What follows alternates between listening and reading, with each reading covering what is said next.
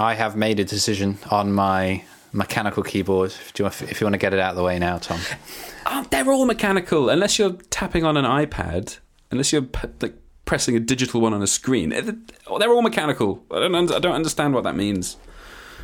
It me anyway. I don't know. They- come on, But come on, come on, they- you defend they- it. I I don't know. They feel nice to type on, and that's all there is to it, really. Hmm.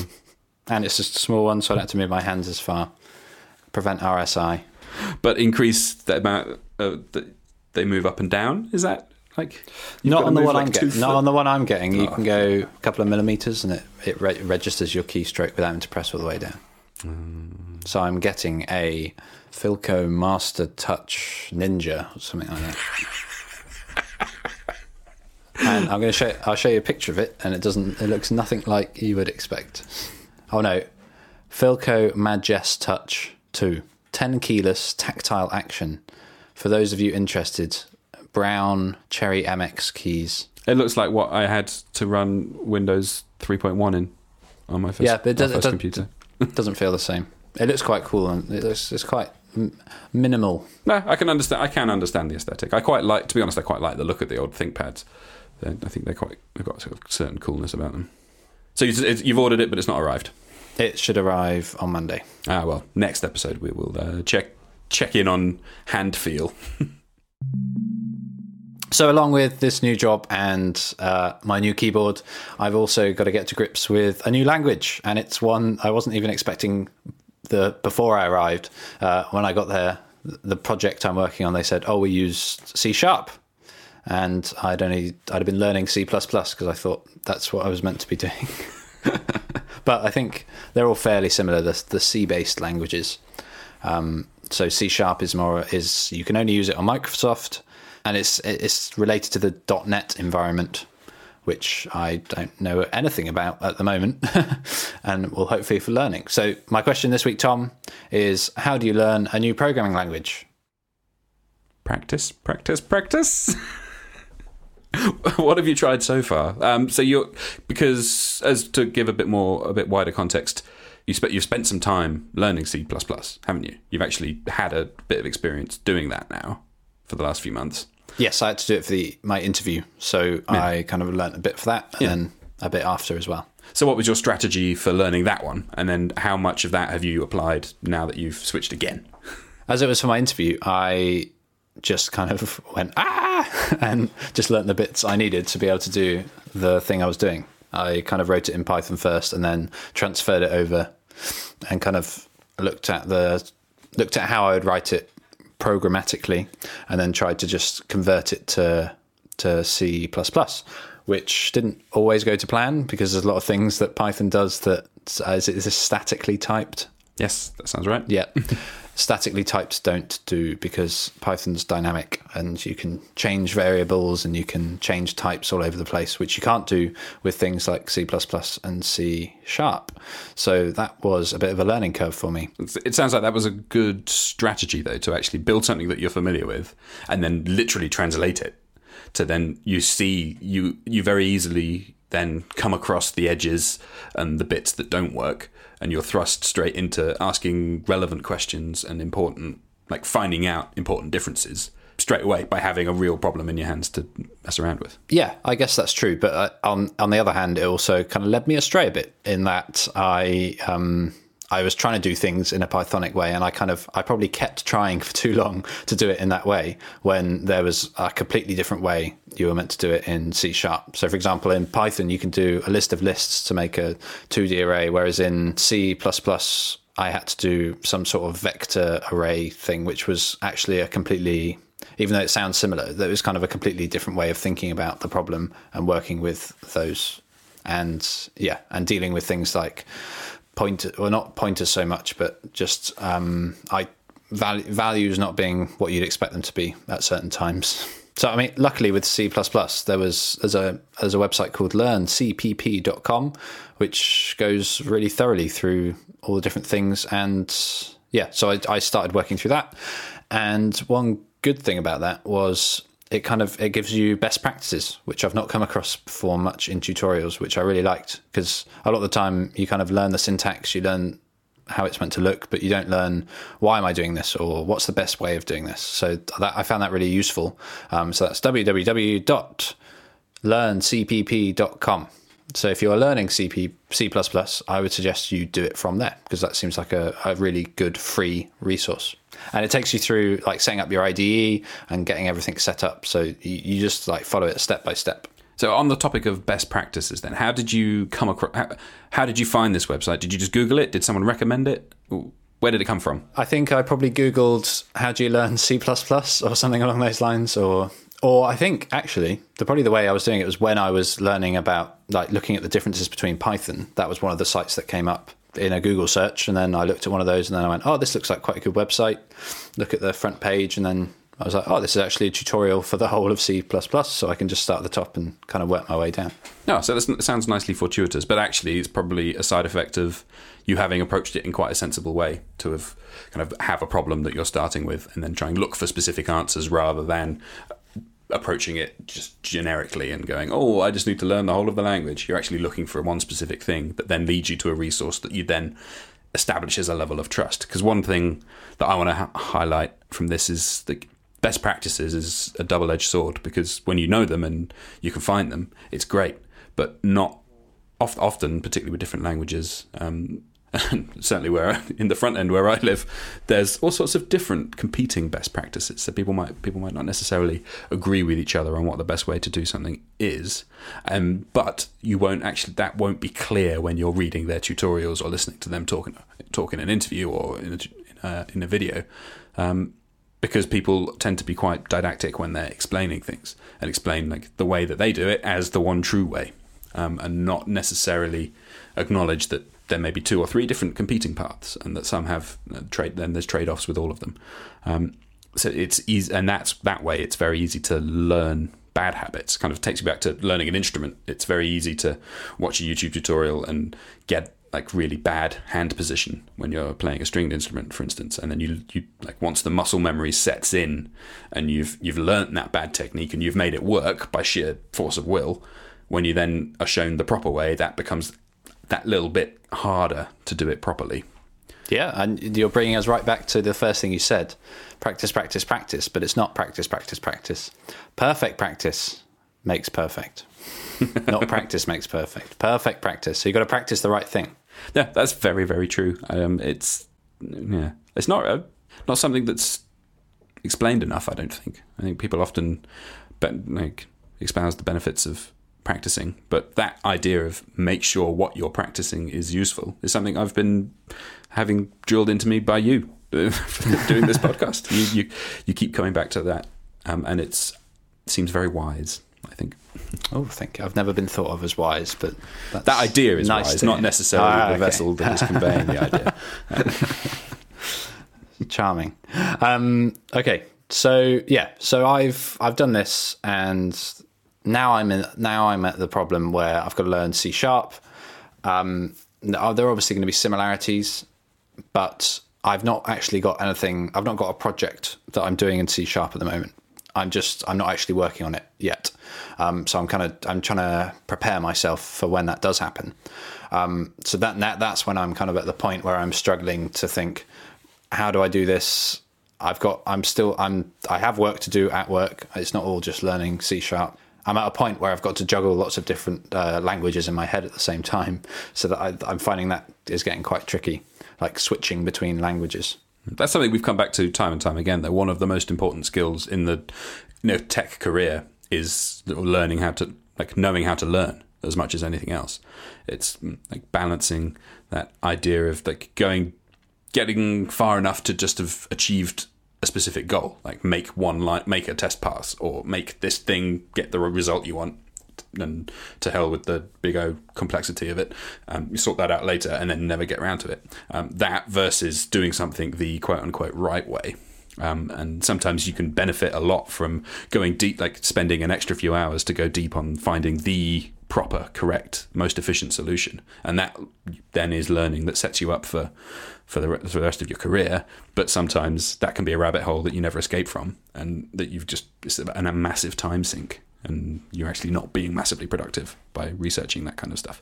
The trick the thing that you need to learn is to distinguish, like as quickly as you can, distinguish which of those paths you're on. Yeah, that's tricky. And I, I think I get something similar when I'm coding as well. I, I'm kind of, I'll be coding away and I'm thinking, it's probably a really simple way I should be doing this. I've just spent three hours getting stuck on one bug after the other, going like off in a tangent from where I'm actually meant to be going to, and then uh, hopefully I'll come back round to that eventually. So yeah, a lot, a lot about staying on the right path is uh, useful. Um, another thing I've that's tricky with say learning C sharp that sort of thing is it's not like Python. You can't just sit down and just write something out and it works, which is generally how Python works. You just you write uh, print hello world in a file and you run it and it it does it. Whereas if you're trying to do that with a compiled language, which is what C, C++, C sharp is, that means they need to go through like another process and that outputs a file and then you run that file to get that process instead. So you've got to you've got to write your file first, then you've got to run it through a compiler and you've got to learn how to do that, and then you've got to be able to print it onto the screen. So there's a there's a few more steps there into into that these sorts of languages that that make it a bit tricky, um, especially as a first language. Yeah, it ties into what we were talking about last week about tooling. It's uh, another another level of things that you need to learn, and it's hard to pick that up from complete scratch. To go from knowing nothing about the language to knowing, oh, what do I even what do I even need to know? Let alone what areas do I need to learn about? Let alone the specifics of learning those things. Um, so I'm hoping my assumption is that because you're in a, an environment now where there are people who are, um, you have peers and you have programmers that you work with, are you able to, and this is it's very early days, of course, but sometimes just having one person step in for just one second and to say, oh no, look in this direction, or oh the reason that's not working is because of this. Um, are you getting any of that interaction yet? Um, well, I'm getting my code reviewed. I, mm-hmm. I guess is that, but not necessarily just someone walking past and doing it. Oh no, but I'm, so. I'm speaking specifically about you're doing C sharp for the first time. Oh, I see. Yeah, yeah someone okay. has someone said you need to you need to do um, you need this compiler or something. So the plan is I haven't done any C sharp yet, but when I do it, I'm going to pair program with someone when I first look at the project and work through it with that person. And that's absolutely the best and the most efficient way of doing it. Like the information density that you get from pair programming with someone, that you pick things up so much quicker, and it really, really, really helps the process. My best learning experiences, the times when I've taken to something the quickest, I've really got my head around the concepts the quickest, is when I've been pair programming. Can't recommend that highly enough. That sounds like, yeah, I'm, I'm jealous. Learning a whole new language paired sounds great fun. Yeah, I, am looking forward to it. Um, although what I, so I haven't just I'm not just waiting. So as I said, I'm trying to prepare myself. Then one of the things I'm doing is going through the Codecademy course on C Sharp, and that's not to learn the best practices or any of that stuff. That's just so that I get familiar with the syntax, so that when I sit down and look at it, it's not completely foreign to me, and I know what a class, I know how you build a class, and this is another thing that's quite different with these sorts of languages that you now have you have to like specify getters and setters, where in Python you don't always have to do that sort of thing. So there's kind of uh, a few more layers that will probably be useful to know before actually pair programming with someone. So I'm not asking really basic questions, but I can think about more of the code as a whole. Yeah, so you're learning kind of how the bricks, individual bricks fit together and how you turn a corner and how you like put a lintel up over a window rather than going straight in and trying to learn architecture. You're yeah, maybe I'm just learning how one brick's built. Yeah, yeah, that sort of thing. That sounds good. Yeah, and and you've used Codecademy before. You know that there that's a an established thing, and so there's a level of trust there. You can just yes. take that. But don't learn Python there because Python is a Python 2 course, and if you want the Python 3 course, you have to pay, which is a bit annoying. So are you, are you learning the C sharp equivalent of Python 2 then? Is no, I don't think C sharp works in the same way. I don't think there's a C sharp 2 and a C sharp 1, but maybe there is. I don't know. I think it's a lot of Microsoft coming up with new frameworks. So are you then going to be doing .NET stuff? Uh, I, I don't know at the moment. So I'm just I'm just getting my head around the language itself, and then I'll find out if I'm going into the depths of Microsoft's world. So the thing, it sounds like what we need to find for you now is like a little mini project, something to actually build, because it's one of the big, the big, the things that's helped me most when picking up new things, which we've talked about on the show many times, and I think is just a general truism of development.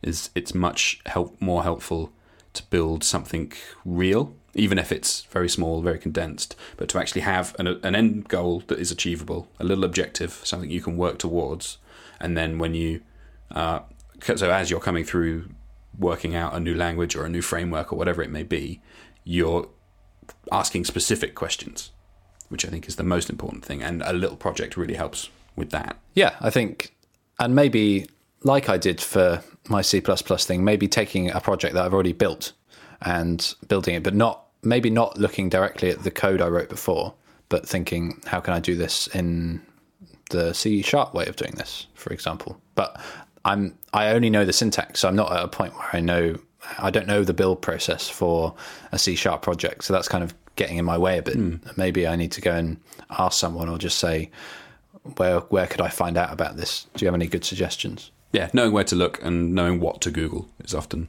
as important as anything else. Um, in terms of like a little project, though, and you're talking about not knowing necessarily the right ways to approach things, it could be useful to have just run into some problems the things that you're there's bound to be some things that confuse you straight away moving from one paradigm to another. So do things the way that you would just instinctively do them and see what breaks. Don't necessarily come up with like spend loads of time looking at specific solutions for those but just learn where the edges are. Learn what goes bang when you try and run the stuff that you expect to run. So then when you come to do some pair programming you're not just blind you're like that process of butting up against the edges and finding all the problems is going to happen at some point. And if you can get that out the way early and in a controlled environment, you're not wasting your time pairing with someone doing all the stupid stuff because you know what the stupid stuff is and you can spend that time trying to find the answers. I mean, you'll find new stupid things to do in that scenario. Always. Yeah, always. The, the, more uh, the more of the little knucklehead stuff that you can get out the way, the, get that out the way early. The earlier, the better. Yeah, I guess similar to like I was saying, getting that the basic syntax in your head, so that you're not asking about that yeah. And use yeah using the time most wisely. Yeah, that's that's a good point. Another thing I tried to do when I was learning C was use Exercism. Yeah, I've talked about that before. Exercism.io, um, where you get like a mentor. But I got I did the like the first task, which just sets everything up fine. Second one was fine, and then the third one I couldn't even get it to run. So I kind of the barrier was so big, like the jump seemed so big, and the barrier seemed so big that I'm dealing with all these classes and namespaces and things like that that I didn't really know what they were. I kind of that that I got stuck there, and I probably shouldn't have. I probably have actually kind of researched that a bit more. So it's probably a mistake I've made on my part. Yeah. Oh, this is here I am laying my heart out on the uh, podcast. Rubber ducking, it's fine. It's yeah. yeah. Um, so maybe I should go back and actually uh, do something about that. Hmm. Hmm. I don't know what you're going to do when we finish recording. so, do you have any like general tips for when I am learning this language instead of like once I've done my Codecademy and I'm trying to come up with trying to work on this project? What sort of things would you advise I be careful on? Because you've learnt PHP and you've learnt JavaScript, and you probably know a myriad other languages. Well, this is what I, uh, something I've put in the show notes is the Tom's disclaimer with a little exclamation emoji. Is that I don't have much experience of work actually doing productive work in different languages. I've switched frameworks quite a lot of times within JavaScript, and I've um, changed from different paradigms, like move from uh, procedural to functional and classical and blah blah blah. Do lots of different, tried lots of different things and worked in different ways and picked up different tools as well and learned things like um, like D3 or React and all these different either frameworks or libraries that have a, have a learning curve. But it's never I mean, apart from that initial like I do not like PHP, so I'm going to do JavaScript instead when I did that, I didn't know PHP already. I didn't. Re- I knew enough PHP to make websites and to be paid, but not enough to consider my, to think of myself as like I wasn't a PHP engineer. I was like just banging on the keyboard and hoping it would work. And I was mostly a front end engineer in that scenario, and was looking at. I could I could do views. I could do like layouts. I couldn't do business logic in PHP particularly well, um, which have now have, have mastered in JavaScript now. So coming, if I was changing languages today to something else, I'd have a much better time of it because I would know to recognize the things that are going to stay the same. So that the like the abstract concepts that are going to be consistent between the different languages because there's there is a lot of crossover. Generally speaking, there's only so many ways to tell a computer to do something, uh, and I'd also learn to recognize the things that are going to be different and see those differences early and be able to adapt to them. Similar to what we were saying about when I was doing my Python project in C you're finding that's like a way of finding out what's different, isn't it? Absolutely, yeah. So I could do that first translation, whereas switching from PHP, I'd only ever really fumbled. Um, so I was learning how to do things properly for the first time. It wasn't I was trying to. I already knew the concepts of doing something right, and then learning it in a different paradigm. I didn't really have that experience. I do now. Switch, yeah, switching frameworks has been quite um, a similar similar process where you're trying to do the same thing, but I think the degree of switch, like the amount of change is much less than that that you're having to go through. Uh, work with genuinely like completely different languages. Because um, it is Python even C like? I don't know. There? Well, it, it's built on C, I think. So, I, but I don't know. I don't think it's C like in the way that you write it. No. Yeah, not like the stuff that you'd you'd put on an Arduino or something. It's no, it's very uh, very Pythonic. They say. so there, it sounds like you. There are lots of things you can kind of skip out when you're learning a new language there's lots of like you we hopefully hopefully me as well um, like understand that that we come back to it time and time again but that's because they are fundamentals the fundamentals of uh, programming you, you understand that so it's just a lot of it is just understanding the syntax or like understanding those sections of the languages that are slightly different what I get worried about is that I'm going to start writing. I probably will do this, but I'll start writing C sharp in like a Pythonic way because that's just the way I've I've learned initially. And I think that will be the hardest thing to kind of break out of, not necessarily just writing C sharp for itself, but writing it in a way that is not Pythonic. I think there's a valid concern. It's something I can see why you would you would be worried about it, but I don't think it should be as high up your list of worries as it sounds like it might be. Because I think if the co- if you're writing code and you get a result and something works, when you're just learning something, that is a win in itself and it doesn't matter whether you got there in a Pythonic way or whether you've done something according to the best principles of the language that you're using. Like step one is get results, and then particularly if you're in an environment where you're work you're pairing with more experienced developers, you're going to be shown like you will know people will notice when you write things that are inefficient or are not the way that they want them. Um, and you'll probably have to you know, there will be a style guide to conform to no no doubt and there will be certain things that will like the natural evolution of the process will point out the bits that you're doing that are overly Pythonic, and it's a sort of self-correcting system. I don't think you need to worry about that too much. I think I've found I've I've often got in a lot of not in not in trouble, but I've spent I've sort of wasted time trying to make sure I'm doing something the absolute right way that it can be done. When in fact all that needs to happen to get to the next step is for it to work and be done to any level. It doesn't have to be perfect. Um, yeah, perfect is the enemy of, of done in quite a lot of scenarios. Yeah, make it make it work, make it right, make it fast in that order. Um, yeah, some people say switch fast and right, make it work, make it quick, make it good.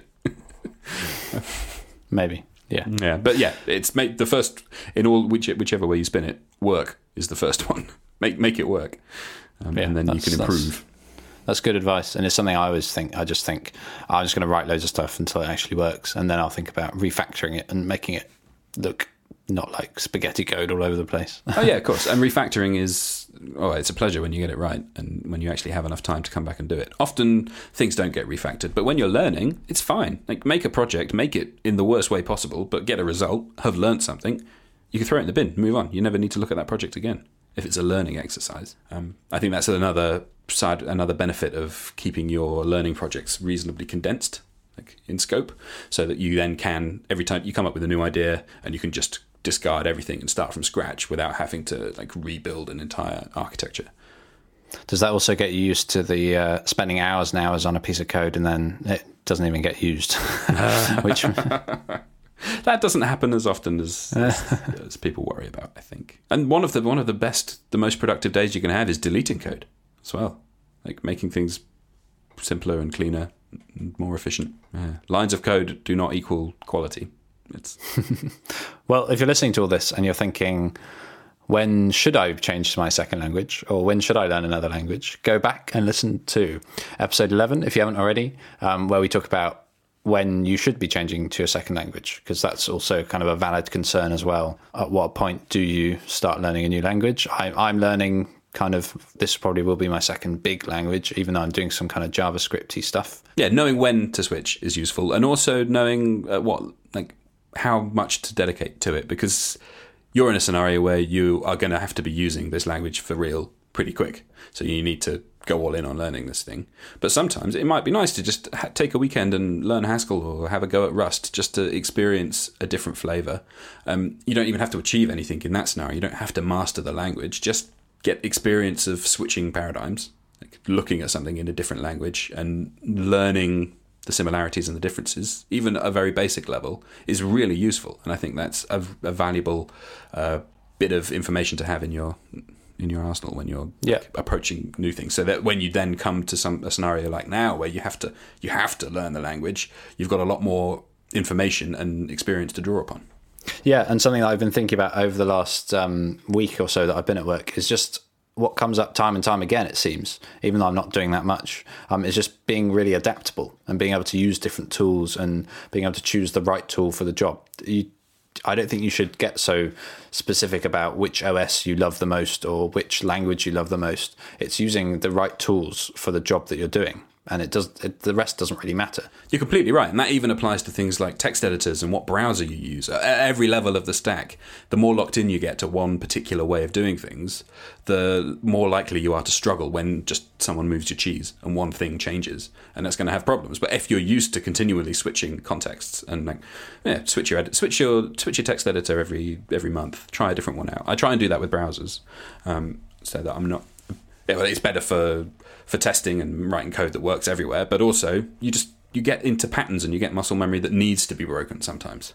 Yeah, but having said that, I think there's some things that are probably useful to that you get to know really well.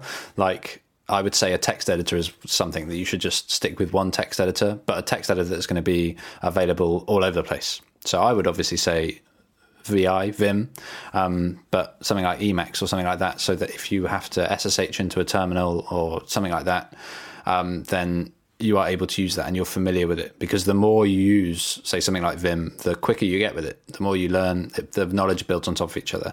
I think yes i agree with changing browsers changing languages and things like that but i guess in a way that your text editor is your your tool isn't it? Your one tool to access all this stuff. So maybe that's the one one thing that should stay the same. Uh, you make a compelling argument. It does make me think maybe, oh, maybe this month I'll try Vim.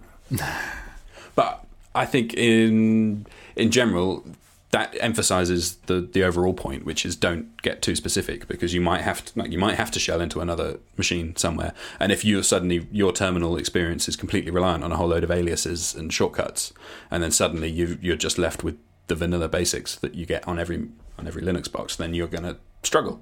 Um, uh, maybe not struggle, but you're going to have a little bit of dissonance um, trying to get something done.